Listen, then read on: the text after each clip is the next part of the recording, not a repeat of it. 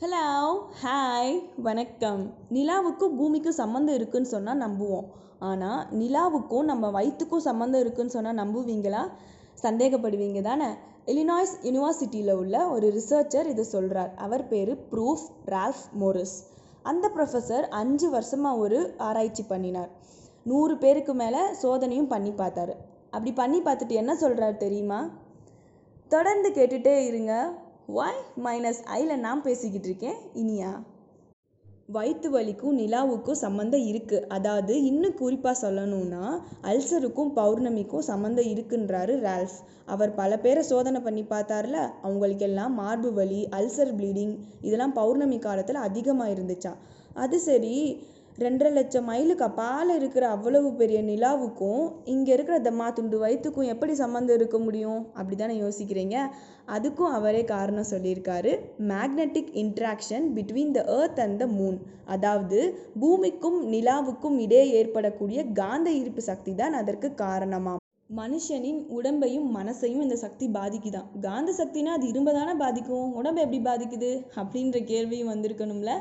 நம்ம உடம்புலையும் இரும்பு இருக்குங்க. அதனால தான் இந்த ஈர்ப்பு சக்தி நம்ம உடம்பை பாதிக்குது. இதை நிரூபிக்கிறதுக்கு ஒரு சோதனை கூட பண்ணி பார்த்துருக்காங்க. எப்படின்னா ஃபர்ஸ்ட் ஒரு கூண்டு தயார் பண்ணாங்க. அந்த கூண்டுக்குள்ளே ஒரு எலியை பிடிச்சி விட்டாங்க. அந்த எலி சுற்றி சுற்றி ஓடிச்சு. காந்த சக்தி அந்த கூண்டுக்குள்ளே உண்டாக்குன உடனே அந்த எலிக்கிட்ட ஒரு மாறுதல். அது யோசனை பண்ணுது மயங்கி நிற்கிது சுற்றி ஓடுறது குறையுது. இதுலேருந்து என்ன தெரியுது? காந்தம் உண்டாக்கக்கூடிய ஈர்ப்பு சக்தி அந்த எலியோட உடம்பையும் மனசையும் பாதிக்குது. இதே மாதிரி தான் பூமிக்கும் நிலவுக்கும் இடையே ஏற்படக்கூடிய காந்த சக்தி மனிதனுடைய உடம்பையும் மனசையும் பாதிக்குது. எங்கள் ஊரில் ஒரு பாட்டி இருந்தாங்க. அவங்க அப்போவே சொல்லுவாங்க அமாவாசை என்னைக்கு மருந்து சாப்பிடாத? பௌர்ணமி அன்னைக்கு மருந்து சாப்பிடாத? அப்படின்னு. அதையெல்லாம் யாரும் கேட்குறதில்ல பல பேர் அமாவாசை அன்னைக்கு வயிற்றுக்கு ரெஸ்ட்டு கொடுக்கறது இப்போவும் வழக்கமாக தான் இருக்குது இப்போ உள்ள டாக்டர்ஸ் டெட்லைன் வைக்கிறது உண்டு. இன்னமும் ஒரு இருபத்தி நாலு மணி நேரம் தாண்டினா தான் எதையும் உறுதியாக சொல்ல முடியும். அந்த நேரம் தாண்டிட்டா நோயாளி ஆபத்தான கட்டத்தை தாண்டிட்டாருன்னு அர்த்தம்பாங்க. இதே மாதிரி தான் அந்த பாட்டியும் டெட்லைன் வைப்பாங்க. என்ன பாட்டி அந்த ஆள் பிழைக்குமா? அப்படின்னு கேட்டால் எதுக்கும் இந்த அமாவாசை தாண்டட்டும்.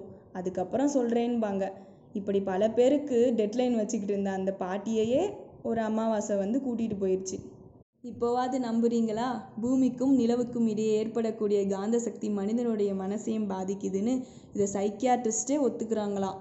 புத்தி சுவாதீனம் இல்லாதவங்க அது மாதிரி நேரத்தில் வழக்கத்தை விட கொஞ்சம் அதிகமாக நடந்துக்குவாங்களாம். வழக்கமாக என்னை வந்து பார்க்குற என் ஃப்ரெண்டு ஒரு நாள் வரலை. அடுத்த நாள் போயிட்டு ஏன்டா நேற்று என்னை பார்க்க வரலங்கிறேன்? நேற்று பௌர்ணமி அதனால் உன்கிட்ட வர வேண்டாம்னு கொஞ்சம் ஒதுங்கி இருந்தேங்கிறான். இந்த மாதிரி ஃப்ரெண்ட்ஸ்கிட்ட நீங்களும் கொஞ்சம் ஜாக்கிரதையாகவே இருங்க அப்படின்னு சொல்லிட்டு நான் கிளம்புறேன். தொடர்ந்து இணைந்திருங்கள். வாய் மைனஸ் ஐயில் இனியாவோடு. தேங்க்யூ அண்ட் பீச்சில்